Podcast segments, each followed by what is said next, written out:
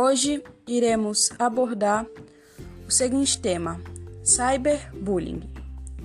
Iremos falar sobre o que é, as características, as consequências e alguns dados de casos de cyberbullying no Brasil.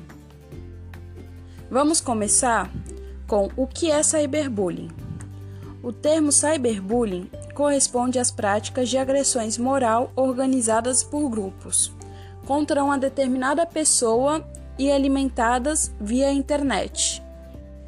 Em outras palavras, o cyberbullying é um assédio moral que corresponde à manifestação de práticas hostis via tecnologias da informação.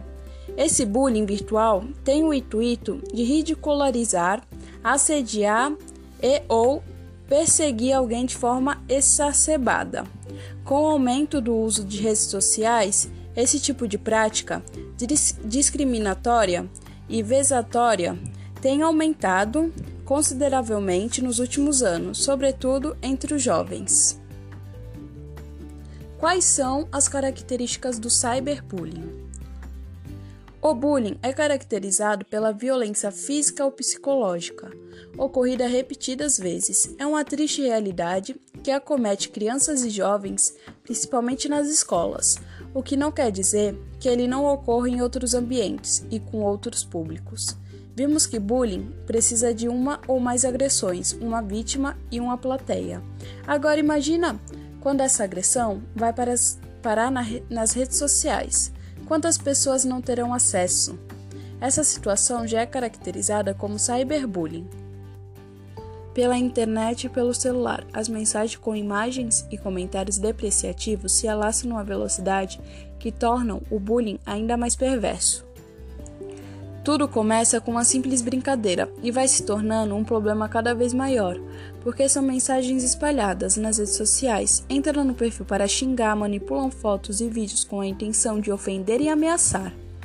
Ainda segundo ele, até fazem vídeos falsos e tudo isso se alastra por mensagens de texto também. Quando o caso atinge um adolescente, geralmente na escola, aquela pessoa também é vítima dessa violência. Quais são suas consequências? Assim como ocorre com o bullying praticado fora do ambiente virtual, o cyberbullying pode ter sérias consequências para os jovens vitimados. Em geral, um quadro inicial de isolamento e tristeza pode evoluir para sérios quadros de depressão, transtorno de ansiedade e síndrome do pânico.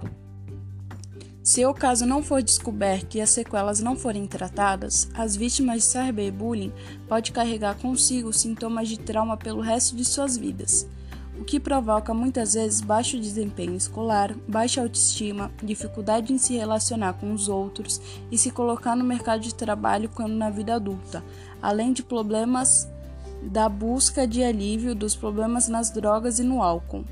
Nos casos mais extremos, a vítima de cyberbullying pode cometer suicídio. Dados de casos de cyberbullying no Brasil. Um levantamento realizado pelo Instituto de Pesquisa IPSOS Ipsos revelou que o Brasil é o segundo no ranking de cyberbullying no mundo. A pesquisa entrevistou mais de 20 mil pessoas em 28 países. No Brasil, 30% dos pais ou responsáveis entrevistados afirmaram ter conhecimento de que os filhos envolveram-se ao menos uma vez em casos de cyberbullying. O primeiro colocado no ranking é a Índia.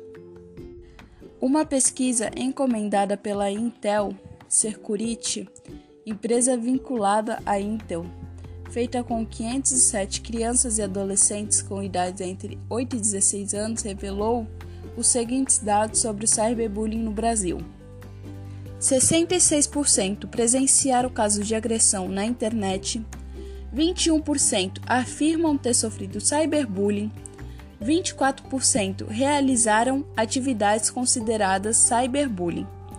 Desse grupo, 14% admitiram falar mal de uma pessoa para outra, 13% afirmaram zombar de alguém por sua aparência, 7% marcar alguém em fotos fechatórias, 3% ameaçaram alguém, 3% zombaram alguém por conta de sua sexualidade.